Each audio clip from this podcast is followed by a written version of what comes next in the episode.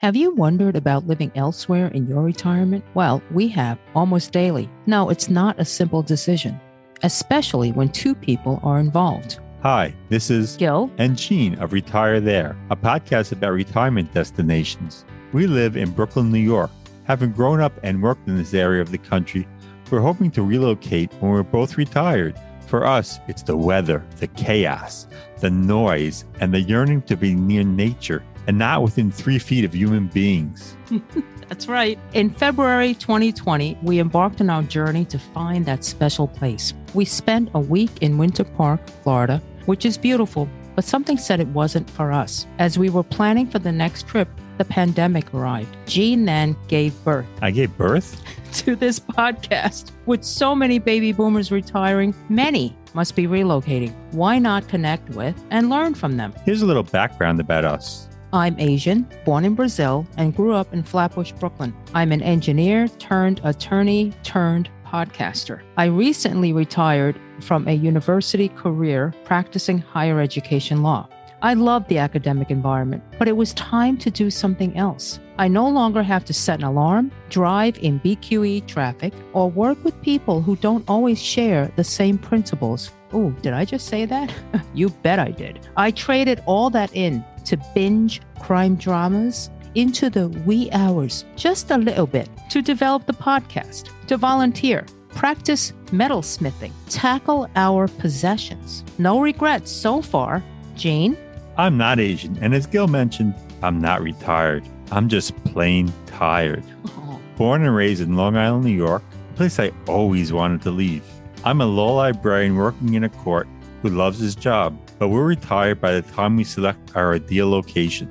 We will be speaking to folks from across the street to across the globe who have moved to their dream venues and more. So please stay tuned and remember if you know anyone who has moved anywhere for retirement, let us know. Thank you. Welcome to Retire There with Gil and Gene.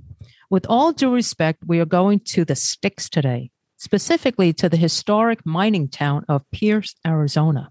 Pearce is located in southeast Arizona and has a population of around 2,200. It is situated between the Cochise Stronghold, Chiricahua National Monument, and the Winter Sandhill Crane Refuge of Whitewater Draw, making it popular for birders, history buffs, hikers, and climbers.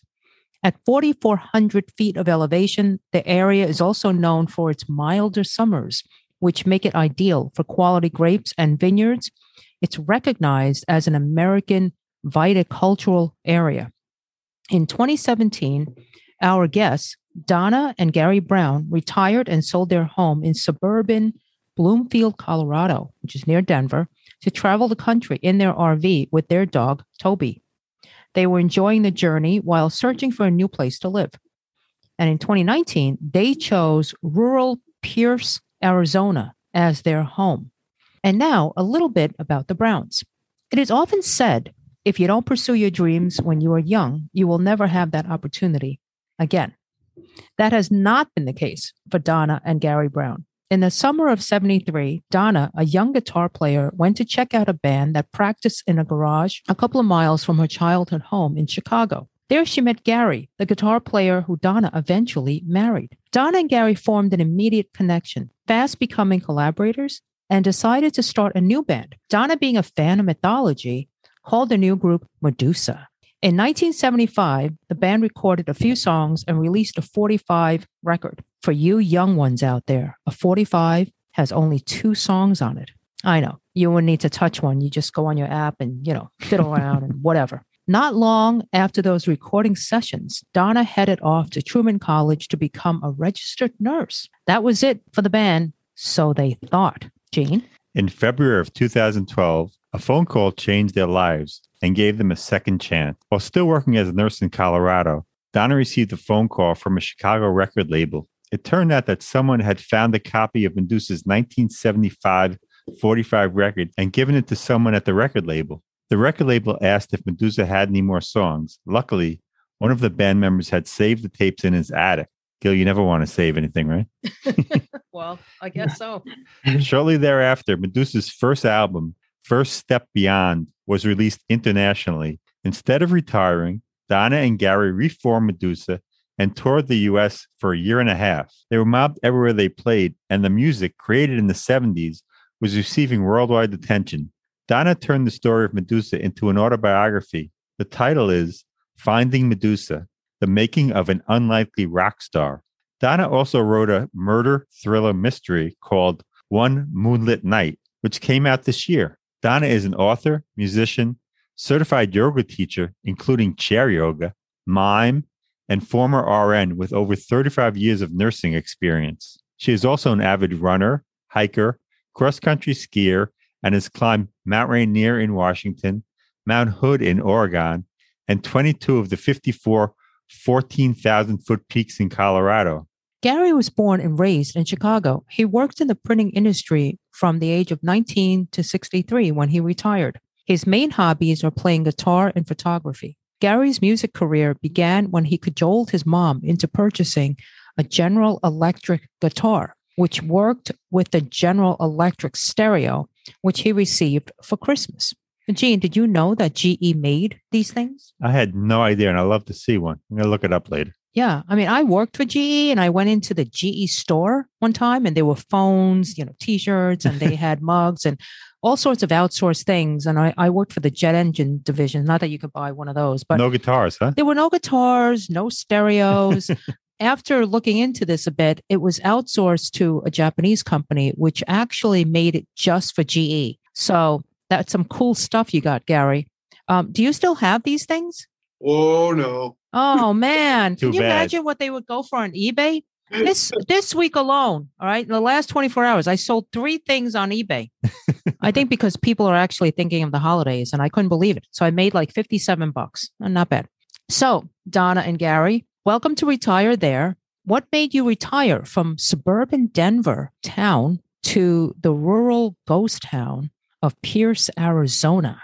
part of it was insanity, I think. And another part of it was we had split around that time that we were thinking of moving. You know, we had been considering what we're going to do for retirement. Um, we wanted to leave Colorado because a lot of it was due to frustration. We that's where we had our reform band. Uh, that band had split. Um, so we were pretty frustrated. We couldn't find any other musicians that wanted to play the type of music that we were playing at the time. So that was a good part of it. And it was just ready for us to, just time for us to leave, do some traveling, which I'd always wanted to do. So we bought ourselves a 23 foot travel trailer and uh, sold, bought, threw away three fourths of our worldly possessions to fit into this 23 foot travel trailer, leaving room for our uh, Sheltie, our dog, to come with us. And we committed full time to traveling across the country in our in our trailer. So we uh, we traveled all around, and um, through uh, after about two years full time traveling, we kind of wanted to find a base, you know, kind of like a home base, and we wanted it to be somewhere warm. Uh, having lived in Colorado, uh, the snow really didn't bother me that much, but Gary it did for sure. So we wanted to find kind of you know mellow place uh, weather-wise, and we eventually through some um, uh, real estate agents found this kind of remote area called Pearce, Arizona. That we found a house and uh, moved in, and we've been there ever since. So you traveled with your RV all around the country. Did you find other areas that were of interest? Or I'm just trying to picture you were all over the place. How did you just zoom in on Pearce?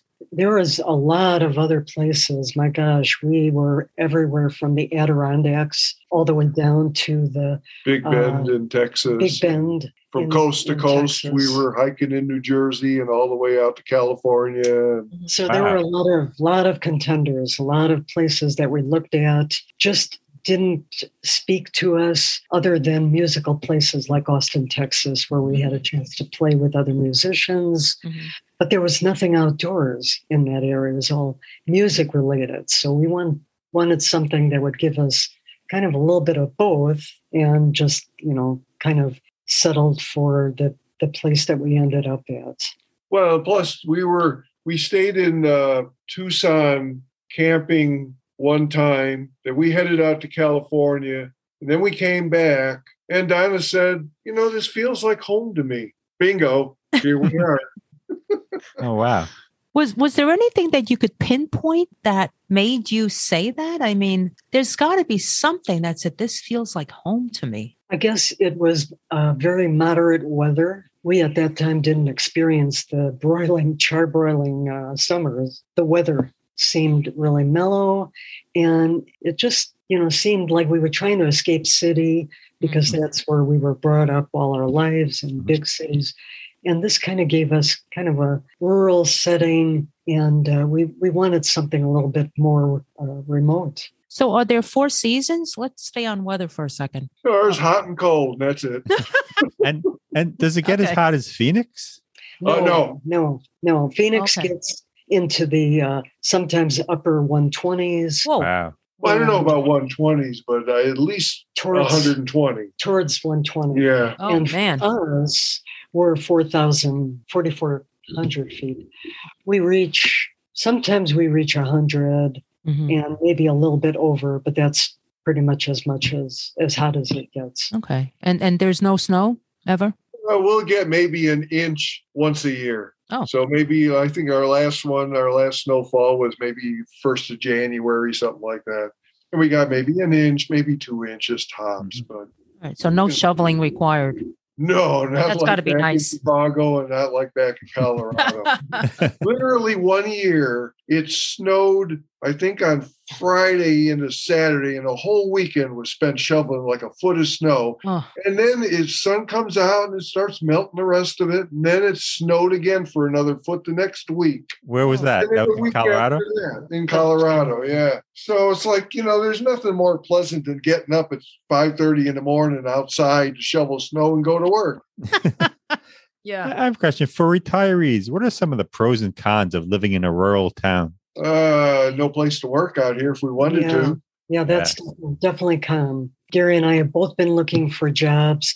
Uh, basically, I was able to get a cashier position at Walmart in a town that was Benson, 40 about 40 minute drive away from where we live. It was micromanaged and I stayed there for a month. I'm surprised I stayed there for a month.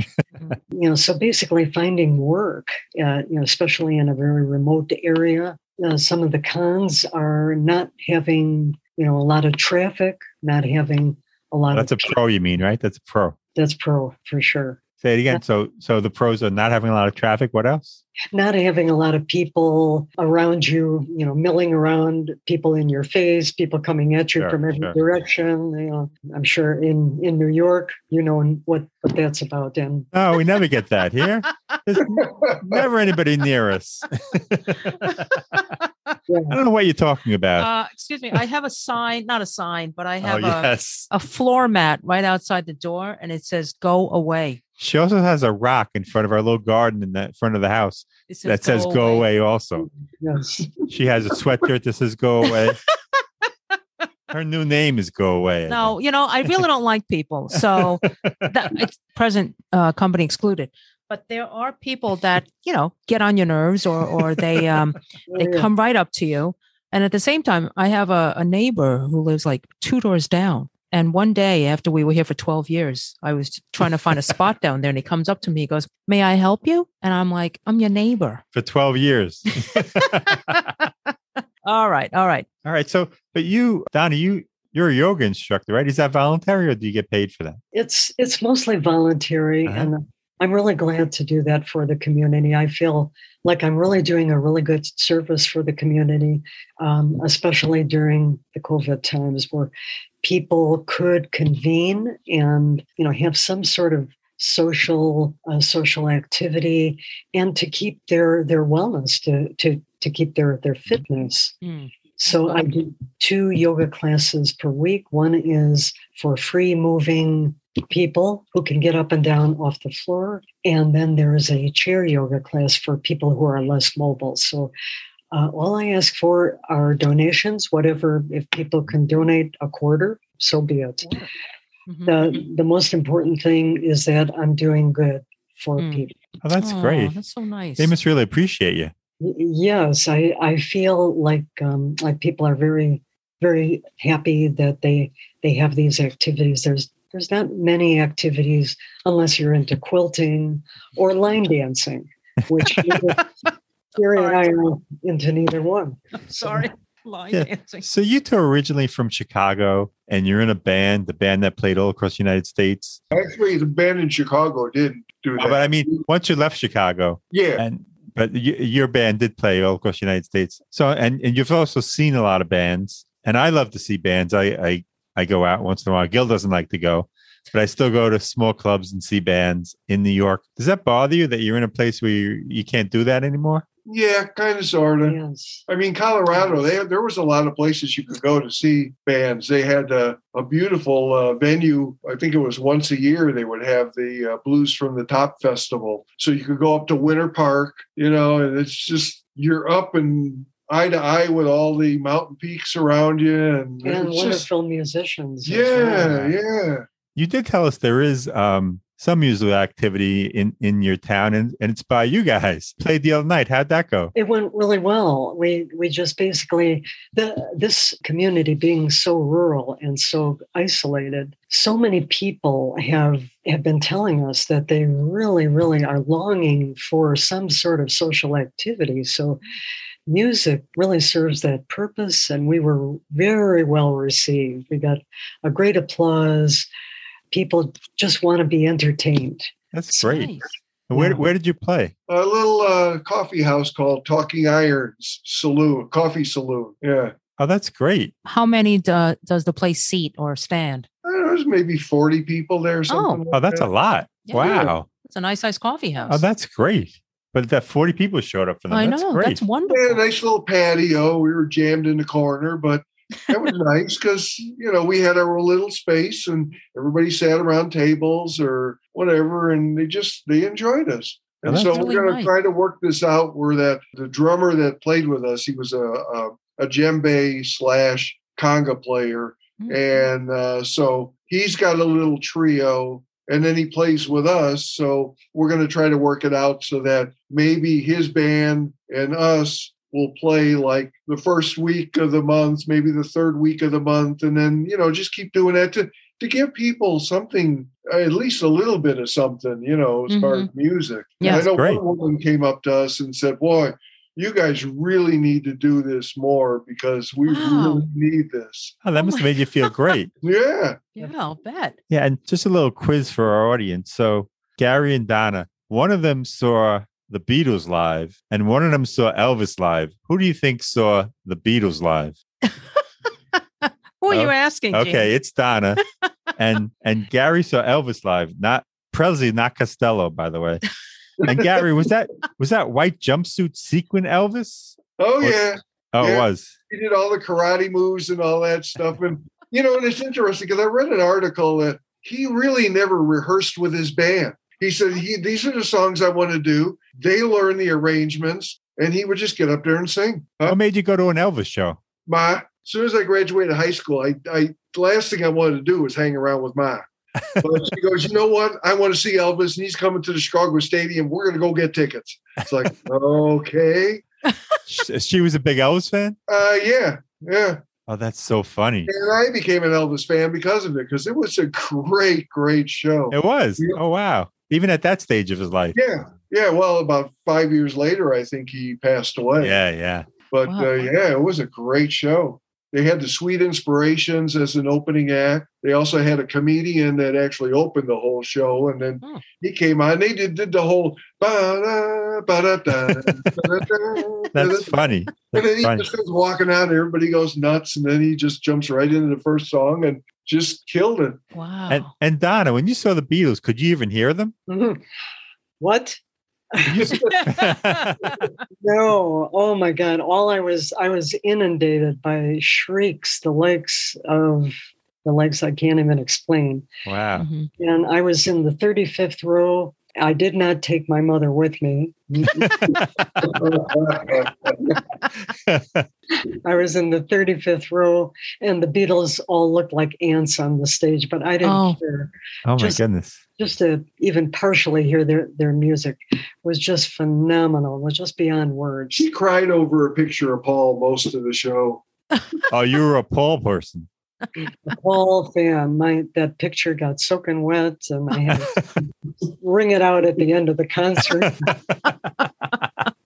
Yeah. Wh- who That- did we see, Gene? We so saw. fun. So we, We saw, saw. Um, we saw, Paul. and it was our son's first concert. It was Ringo's 70th birthday at Radio City Music Hall, in New York City, and We were in the back. we were up, no, up in the balcony. It wasn't Yeah, bad. It was but it second row in wasn't- the balcony, but yeah. it wasn't bad. Paul McCartney showed up at the end. Wow. But the funny thing about that show. We about were that wondering show, if he was going to show. Yeah. but the funny thing about that show is that we have a friend, and she's really into music. She sings. She has a band. She's really she's a great singer. And her and her husband, who was also named Gary, by the way, they went to the show. And usually Gary buys the tickets. But this time, she bought the tickets, and it was the last row of the orchestra. So they get in, they go sit down, and Gary, not you, but her husband Gary, is complaining the whole time. Ah, I should have bought the tickets. I can't believe you bought the tickets. We're in the last row. We can't even see Ringo. Blah blah. Until mm-hmm. right before the show started, three big guys come check out the row, and who sits next to our friend, but Paul's wife, who's now his Paul's girlfriend, who's now his wife. Linda. No, not Linda. I, I don't know what the new wife, what the new nut wife is. Oh named. God, no, no. Oh, pass, So, pass, so sorry. Paul's girlfriend sits next to our friend. Next to her is Paul, Oh, and then I think it was the woman's niece or something like that, and then the three guys. So our friend, oh no, I'm sorry, our friend sat next. I had it wrong. Our friend next sat next to Paul, whoa. and so so he never complained about those tickets again. That's a great story. wow. Should have got you an autograph. You know. But the funny thing was, the woman in front of them started screaming, screaming. So Uh-huh. Paul said, and I can't do an English accent, but he said, he said, "Love, that's not a good idea." And the woman, the woman kept quiet. Oh really? Yeah. Maybe he said just a little bit. Just maybe, a little bit. maybe. Yeah. Okay. Let's go back for a moment to Pearce, which seems to be quite secluded. Talk to us about the healthcare. Is that an issue out there? They got one little small uh, Sunsites Medical Clinic, and they've got, I think, a couple of nurse practitioners working in there. Then we have the the Willcox, Arizona Hospital. I don't know what the name of it is, but it's up in Willcox. It's about maybe 25, 27 miles away, something Oh, like that. Not bad. hmm But you know, and uh, luckily we have a uh, fire department with an ambulance that could get us someplace if we needed to. Oh, so that's good. Yeah, So the whole closest hospital you said it's 20 minutes away or 25 minutes? yeah, about 25, well, about 25, 27 miles, somewhere Mhm. around. Oh, that's Mhm, not bad. No, What about primary care physicians and dentists and stuff like that? Do you have to go further or we around? got a dentist in Benson, Which is about 40 minutes from where we live. Mhm. okay. and then we have a primary care down in uh, Bisbee. uh, Bisbee, Arizona, which is and that's about near an- the border. An hour drive from where Yeah. we live. Oh, wow. Mhm. then we got a vet that's in uh, Bisbee also for the dog. Mm, And then we have a, um, a neurologist that we see, both see, mhm. and he's up in uh, Phoenix. But Oh. luckily, we get to do this kind of stuff or by cell phone. Mhm. So Oh, good. But otherwise, how far is Phoenix, the drive? It's about a three hour drive. Whoa. Oh, wow. Okay. Yeah. Okay. Yeah. So and how that's far is Tucson? Tucson is about um, hour and a maybe half, about something an hour and a half. Yeah. So you're not really off the grid. I mean, and you have neighbors around, I guess, or Yeah. are you really okay? Yeah, it's Okay. just like a regular neighborhood in a city, only less people and less. Uh, well, okay, so we live in like a. It's not a cul-de-sac, but it's a court, and so you go in one end, you go around, and then you come back out the other end, and you know it's houses right next to each other. Ah, Okay. and talking of housing, what's the housing cost in that area? Would you know these days? Uh, I think the people that uh, took us up to Montana, they bought a place for about one hundred and forty-four thousand. We Where? paid ninety-seven five for ours, and it's about I think Donna says like eleven hundred or twelve hundred square feet, something like that. hmm Mhm. And is that a single floor, like yeah, a ranch? a ranch style house. Yeah, So you can get a house for about a hundred thousand, or maybe a little more now. yeah, probably. And I think the prices have been going up as of lately. So. Yeah. And what about so utilities and all that other stuff? Is it are the costs less than Colorado? well, let's see. We've got we're paying I think seventy to eighty dollars a month for our uh, Wi-Fi system. which is uh, you know kind of similar to uh, I guess any other kind of internet Mhm. connection because the Wi-Fi system here seems to work pretty good. Mhm. It's not like the stuff that's in your phone when you gotta walk up to a Yeah. Yeah. to try to get a good uh, signal, which Right. we found out when we went. Our first place that we went to was Buena Vista, and there was a campground there we stayed at. Well, we had to literally walk up a big hill to get maybe one bar for reception. Ooh. And God, if you moved a little bit, then it's gone. Then you got to call back again. It's like, oh God. But that's not that expensive. And I think we're paying seventy dollars or seventy-five dollars a month for Dish. So Wait, is that separate from, uh, or is that the Wi-Fi company Dish? no, this is uh, something different. Oh, okay. So that's your cable. Yeah, Television. Yeah. Oh, okay. Wow. So that's actually that's not that far from our prices. yeah. We're like at 140 or so now since we 138, switched. Yeah. 138, but that includes Wi-Fi, cable. That's what we had back in Colorado. We had cable, and Mhm. Mhm. I think it was about a hundred and fifty a month we were paying, something like that. And then you get the landline in there too. Mhm. Uh-huh. mhm. Oh, you have a Okay. landline. Okay. Okay. No, not out here, but Oh, back not, there. oh Mhm. okay. Yeah. Okay. You were mentioning that, you know, to get healthcare, you have to travel all this. So is where you live, you need a car, I assume? Yep. Yes. No buses, no taxis, no. No public transportation available outside? like No block Uber, no nothing, right? Okay. No anything. Well, they must have Uber, right? No. Well, most of the most of the people that we asked to, uh, we have to be specific where we live. Otherwise, if we want to um, have, let's say, somebody to work on the RV or do something around the house, you know, good luck trying to get somebody who wants to come out here. Ah. So that's a little bit of a you know, Mostly Uber is in Tucson. It- Ah. it's Okay. the Tucson area. You Yeah. won't, won't find it much out here. Mhm, Okay. mhm. So you either have to drive, and so both of you would have to either go together. If one of you wanted to go, let's say, I don't know, let's say you had a doctor's appointment and the other one had to pick up groceries or something, you'd either have to wait for one or the other, or or do you have two cars? You don't need two cars. Uh, it a- would be nice to have two cars, but the one car, if we have to do shopping and I go to a doctor appointment, then Donna could always take the truck and go Hmm. and do the shopping and then come back, or vice versa. Right, right, right. That's true. All right. How far is the nearest international airport? Tucson. Tucson. And then they have, I think, another one in Phoenix too. Right. Sure. It's the big ones in Phoenix. Yeah.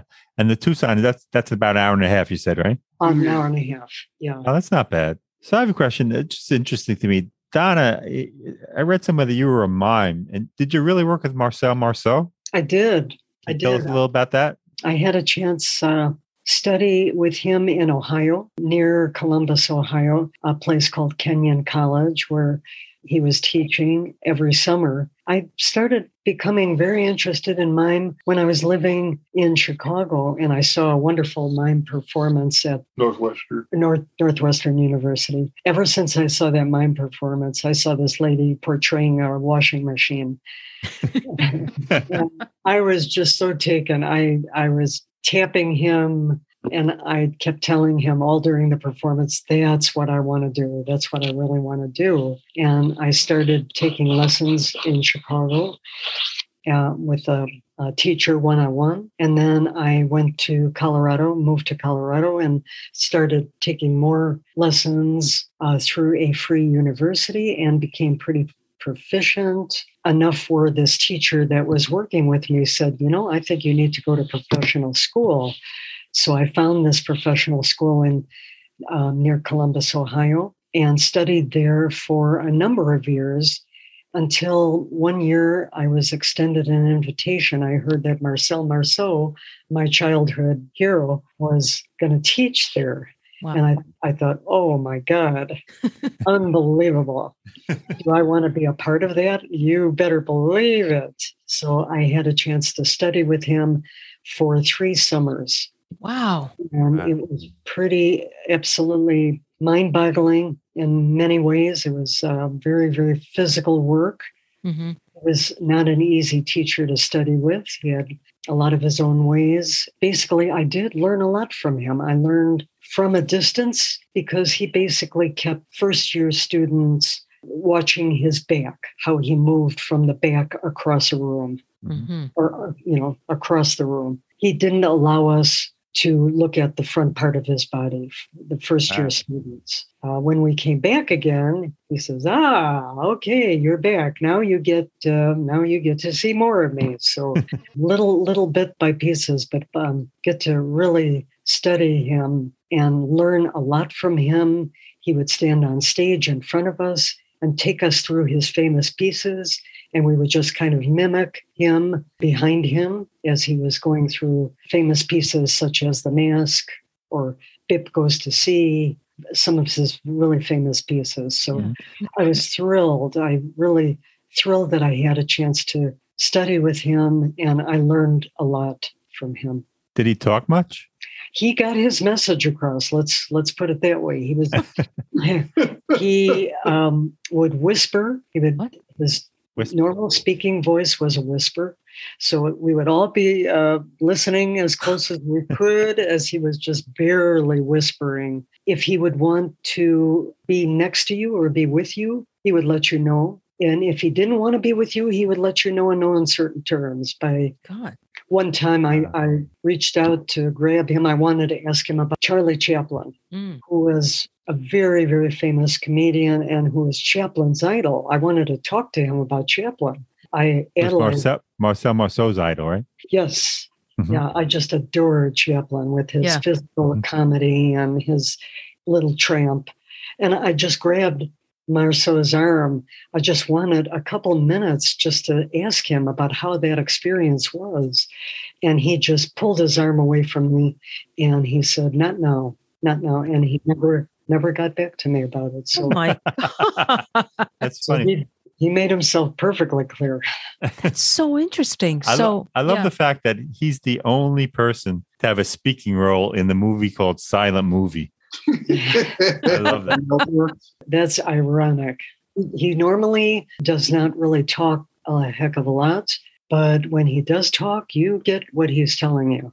oh, so he's a man of a few words, and every Man of word is gold. Man of a few words, very strict, Mhm. uh, very perfectionistic, very difficult teacher to study with. And Donna, do you perform mime anymore? Yes, yes, I do. Not not as much as I used to. I had my own company called MimeWorks, and I would perform on stage performances. I'd go to schools, I'd work with kids, I'd teach them mime. I would do library performances, I would do weddings, banquets, birthdays. Uh, I'd go to old people's homes. I just do a lot of different, uh, a lot of different events. And do you have any plans to do any shows in Pearce? Um, not anything in the future, but I have performed when when we first moved out here. I performed at a number of libraries. The librarians were very anxious. They said, uh, "You you know pantomime? Wow, we would love to have you perform." Oh wow.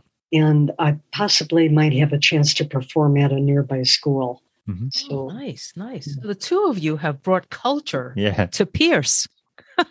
Look at that. You are the stars of Pearce, man. That's so cool. That's funny. yeah. So let me ask how has it been living uh, through the pandemic in a rural town? Well, it's interesting because when people were hoarding Mm. all the toilet paper and uh, paper toweling Yeah, and all yeah. that stuff in Tucson, Mhm. when they got done with there in Tucson, they would filter their way through uh, Pearce, and all of a sudden our shelves were empty. Oh my. Oh my goodness. Really? Yeah, They come all the way to Pearce? yeah. Huh. So wait, what did you guys do? Did you stock up or anything? Because you know it's got to be a little anxiety ridden.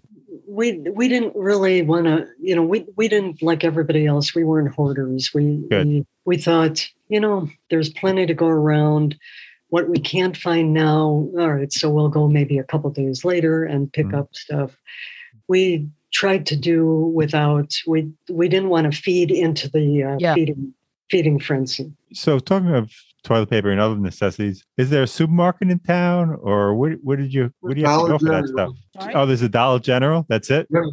Yeah. And is that walking distance? Yeah. Yeah. Yeah, it's about two blocks away. Oh wow. And so can you also walk to a coffee shop? Yeah, about two blocks away. yeah yeah Oh, that's The good. other direction. So when you do need a supermarket, how far is that? How far is the closest supermarket? Uh, well, we can go to Benson about uh, Willcox. yeah willcox is about a half an hour drive and benson is Okay. about 40 minutes Okay, and and do they they have just regular supermarkets? Yeah, they got a Safeway in both Mhm. Willcox and Benson. Mhm. If you want a Fry's, which is like a King Supers or a Ralph's, I don't know what it is out by you guys. They go by different names. When we were in California, it was Ralph's. Mhm. And so out here, it's Fry's. When we were up in uh, camping somewhere with the camper on our way up to uh, Montana, and that's where we came across the Smiths. Oh, And that's another What if you're interested in like natural foods? Well, what's the far nearest town? Tucson. Tucson. okay. So they're Yeah, not They've got a Whole Foods and they've got a Sprouts up there and a natural grocers. okay. And a Trader Joe's. Yeah. All right. Can't leave out you that and your Trader, Trader Joe's, Joe's, man. Gil. So during the pandemic, I assume you still have your trailer, right? Yeah. So do you plan when the pandemic is over or not as severe? Do you plan to go out and travel again? Well, we did uh, over this past summer. We went up to Montana for about six weeks, and then Oh, we nice. also did another trip up to Vegas for uh, our niece's wedding, and then spent some time in Zion. But that was without the trailer because you can get 700 miles to our F 150 to a tank of gas. Wow. Whereas Wow. you got the trailer, it's about 300 miles. Oh Yeah, my goodness. tank of gas. Yeah. So Yeah. Just going back to your neighborhood, what about any places to fulfill prescriptions? Is there like a Walgreens, a CVS, anything close by? Tucson or Benson. Oh, Okay. wow. So you guys have to be really organized to have an ongoing list of things so you don't forget, right? Like in the middle of the night. We're not. Yeah. and and is the uh, dollar what did you say? Dollar General? Yeah. Okay. Is that open like all hours or is it typically About 10 o'clock and then they close. Oh, all right. That's not so bad. Yeah, I, I personally, um, I'm a fan of the Dollar Tree. Everything is one dollar, which I didn't know until I actually went into one.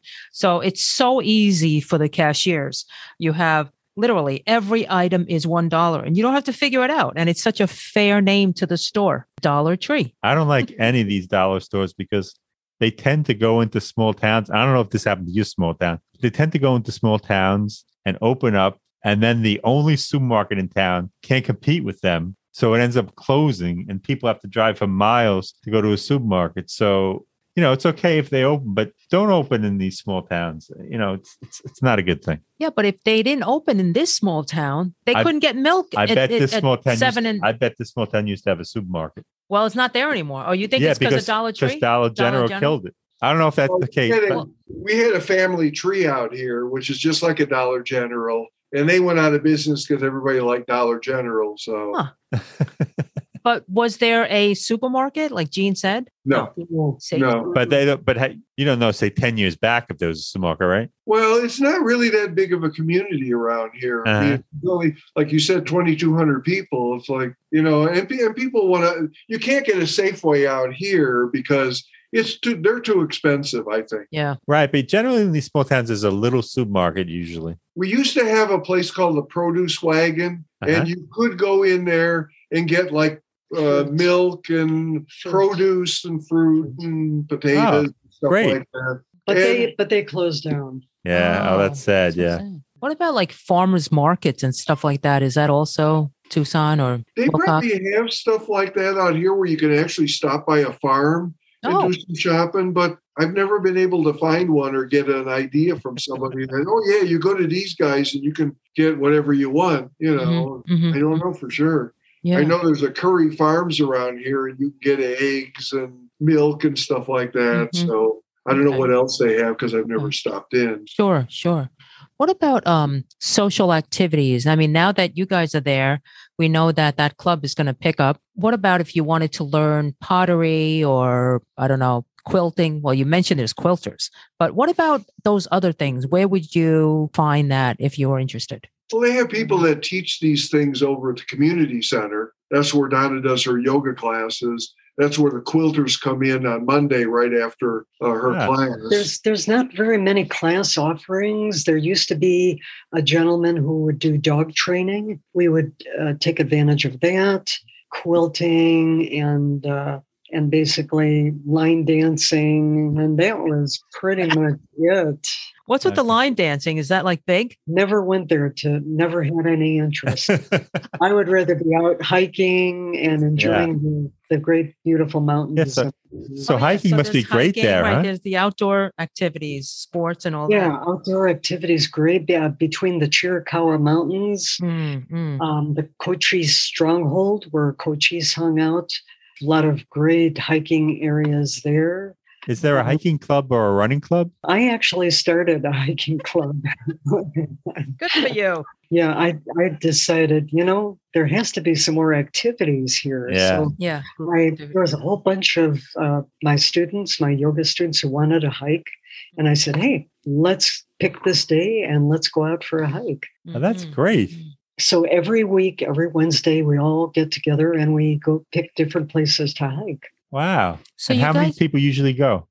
How, how often? How many people usually go? Uh, it could range anywhere from four to maybe six to eight people. Oh, that's great. so you guys coming from Chicago, growing up in quite a busy kind of area, do you feel lonely out there, or is this a time where you know you guys have the quiet that you need, and it sounds like you're doing all these other things, but is it kind of lonely or no? For me, probably more for Gary, more for me than for Gary. Gary is more of a, a homebody. He, he loves to stay inside, keeps himself occupied reading, you know, whatever.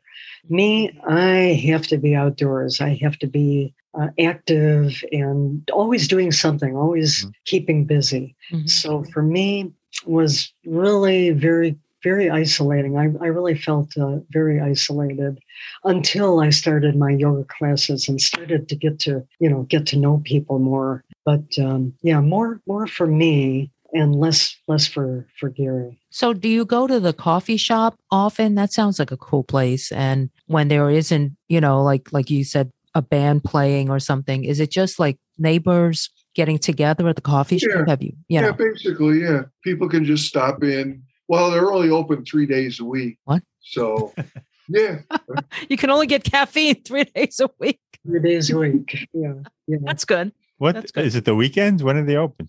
yeah. It's Thursday. Uh, oh, no, Friday, Friday, Saturday, and Saturday, Sunday. Sunday. Yeah. Oh, Oh, no, right. they're thinking about adding on an extra day, but sometimes it's hard to get the help out here Mhm. because you know somebody will. It's like the Dollar General. You know, they got a revolving door on that place where Mm, you know people are just constantly coming and going. They'll work for maybe a month and then they're gone. Wow. mm. Maybe it's on to another town. hmm wow. Is the coffee shop the only restaurant, or is there another restaurant? We got the Sunsites Cafe and the Stronghold uh, Cafe. So, and those are, That's pretty much Yeah. it. yeah, And those are open every day. I believe so. Yes. I have a question back to um back to jo- Donald's Donna's childhood. Donna, you in your book you said you had an abusive childhood. How's that, how has that affected you later in life? Well, I think it's it at first it kind of held me back. And then I started thinking to myself, well, okay, I can either feel victimized and act that way, or I could try to do something about my situation and try to reach out to other people. And that was really a big reason for my writing my my first book is to uh, reach out to people who were also overcoming massive adversities and to let them know that you don't have to be victimized by your circumstances. You can always choose to overcome rather than succumb to your adversities in any situation. It's it's pretty much your choice. It, it was difficult. It really took a lot of therapy that I went through. Went through a very marvelous type of therapy called EMDR, What does that And- stand for? Eye movement. eye movement desensitization, resensitizing. It's focused on moving past either by a machine, by looking at different lights going past your eyes, or fingers, the therapist's fingers, hmm. to move past your traumas. And it was very, very helpful. I, I went through it for quite a long period of time, but it really did help me, really gave me back my, my life again. Wow. So Good for you. and I, I started wanting to do things and you know reach out to other people as well so it uh, it was kind of it spurred me it spurred me on to uh, try to overcome my my adversities But it is a lot of work. Mm. You have to relive everything that you lived through. Mm. And a lot of people don't want to do that. Right. They'll right. immerse themselves in drugs and stuff to Mm. try to kill the pain. but for the most part, if you really want to get rid of it, you have to work through it. And that meant dredging up all the old memories and going through all the crying jags and everything that every time you had to bring this i mean there were times where she would just be drained when i would see her after one of those sessions oh, oh my goodness and and how long were these sessions like an hour it was about an hour mm-hmm. yeah it it was not there really wasn't much in those days as far as therapy for children who were abused Mm-hmm. But this particular therapist I eventually hit, hitched up with, she was just getting into this EMDR and she asked me, she says, Wow, things that we've tried before in the past were not very helpful, but maybe this. I feel like like this would be very helpful for you. Would you be willing to give it a try? Uh, I I said, yeah, yeah, I really would. I want my life back again. Mm-hmm. I I really want to.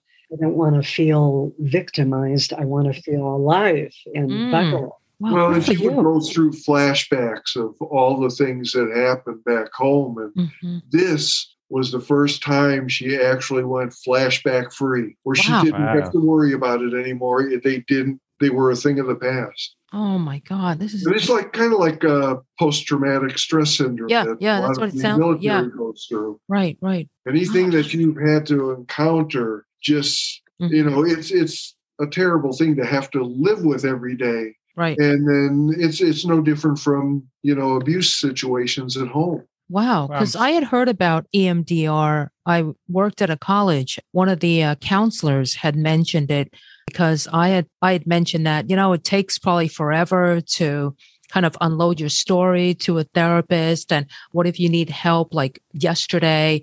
Um, will it take forever? And what if you don't really trust the person or they sit with you for weeks and weeks and weeks and then they just give you a prescription to a drug? And she said you know what? What might work for you or what my work for me is, or what she liked was EMDR. And I became fascinated with it, but it was so trauma based, you know? So when you brought it up, I was like, oh my God, I know exactly what that is. And not everyone has that skill license or, you know, the, the training for it, from what I understand. Well, this woman was good. She, she was wonderful. Mm. I mean, mm. she, she was just i felt like she was more of a friend than oh. an actual oh. therapist so you wow. trusted her yeah you were absolutely right about the trust component. Mm-hmm. If you trust this therapist, she can take you or he can take you to the ends of the earth and you'll wow. go you'll go with them because you trust them. You know that their goal is to help you. Mm-hmm. To help you get over whatever trauma or traumas you endured mm-hmm. as a child. It, for me, it really worked. It really worked. It didn't work immediately. Mm-hmm. And yes, there was a lot of tears that I cried and a lot of you know was not an easy thing to go through mm-hmm. but it helped me break through to the other side and see that there's life oh. On the other wow. side yeah. wow we're so lucky that you um, you got through that because you and gary went on to live these incredible lives it's just in- incredible and yeah, um, yeah. and, and uh, you know I, I think so much of that is because you are very open you're very open-minded and you can embrace that. I, I can definitely see that. I'm less trusting um, yeah, I, I really don't trust anyone. That's why I have that go away sign, as you can tell. You know, okay, okay. Right, no, but, I'm I'm so happy that it worked. But this this has been wonderful so far, and um, so as as we we conclude, do you have any advice for someone who's thinking about moving to a rural uh, town to retire? Make sure that that you don't mind that uh, the nearest uh, shopping area is 40 50 minute drive away Make sure that you do your research on the neighborhood. Talk to some of the people, talk to your neighbors, do your research. If you're a city person, it's probably not the place for you. But if it's somewhere that you want some peace and quiet, somewhere that you want to be out in nature, then by all means explore that neighborhood. You know, go around talking to people who are in that neighborhood. Just really, really explore it really well. And if you have to visit a number of times, go go do that. Make sure that that's that neighborhood is really going to work for you. And Gary, you have any advice? Well, you know, I haven't had. Uh, Donna's got a lot of friends out here, mm-hmm. female companions. She gets together with them from time to time. I don't have much of that. I think I had a I had a really good friend back in uh, Colorado, and a couple of them actually, and then one really good friend back in Chicago. I actually had a group that I used to get together with like every Tuesday, we'd go to the park, we'd uh, barbecue, and it was just it was a fun time Yeah. Yeah. until I moved away, and then it's like, oh, okay, this is going to be a new life. Yeah. So I don't know. You know, for me, I'm uh, an extrovert by nature, but an introvert when it comes to meeting people. I don't I don't socialize well until I actually get to know somebody. And sometimes it can't shut me up. That's for sure. that is so funny. Okay. That's kind of like Gene, you know? Yeah, he's, I'm an he's, uh, introvert. he's an introvert, definitely. I'm the extrovert. But when you get to know me again, yeah, you can't it's like up, stop, be quiet. right. Okay. All right. Okay. So ju- just to let everybody know again, remind everybody the wonderful book, the wonderful autobiography by Donna Brown is called Finding Medusa, The Making of an Unlikely Rock Star. It's a great read. And Donna's new book, which just came out, is a murder thriller mystery called One Moonlit Night. Yeah. And we're going to have all that information in the show notes. With that, thank you guys so much for you so joining much. our podcast. This is so exciting. And good luck with all your playing at the clubs. We expect your faces to be at the you are now entering Pearce, Arizona sign when we Home of. drive through. Home of Donna Home and Gary Brown. Yes, yes. You will find mime, pantomime, chair yoga, all right, rock and roll, everything in this town. So, you people out there in Pearce, you better appreciate these two rock yeah, stars. you better. Okay. They did All when right. they came out yesterday, so it was a fun time for Yeah, it sounds like they were great, the Yeah. audience. Oh my God, that's so great. That's so great. We're so happy for you. We're so glad to have met you. Same here. Likewise, likewise. Thank you, guys. Thank All right. All right. Take care. All right, you Okay. too. Bye. Bye bye. Bye bye. We hope you've enjoyed this episode. If you know someone who's relocated for retirement and wishes to share their story with us, please reach out to us. We'd love to hear from you.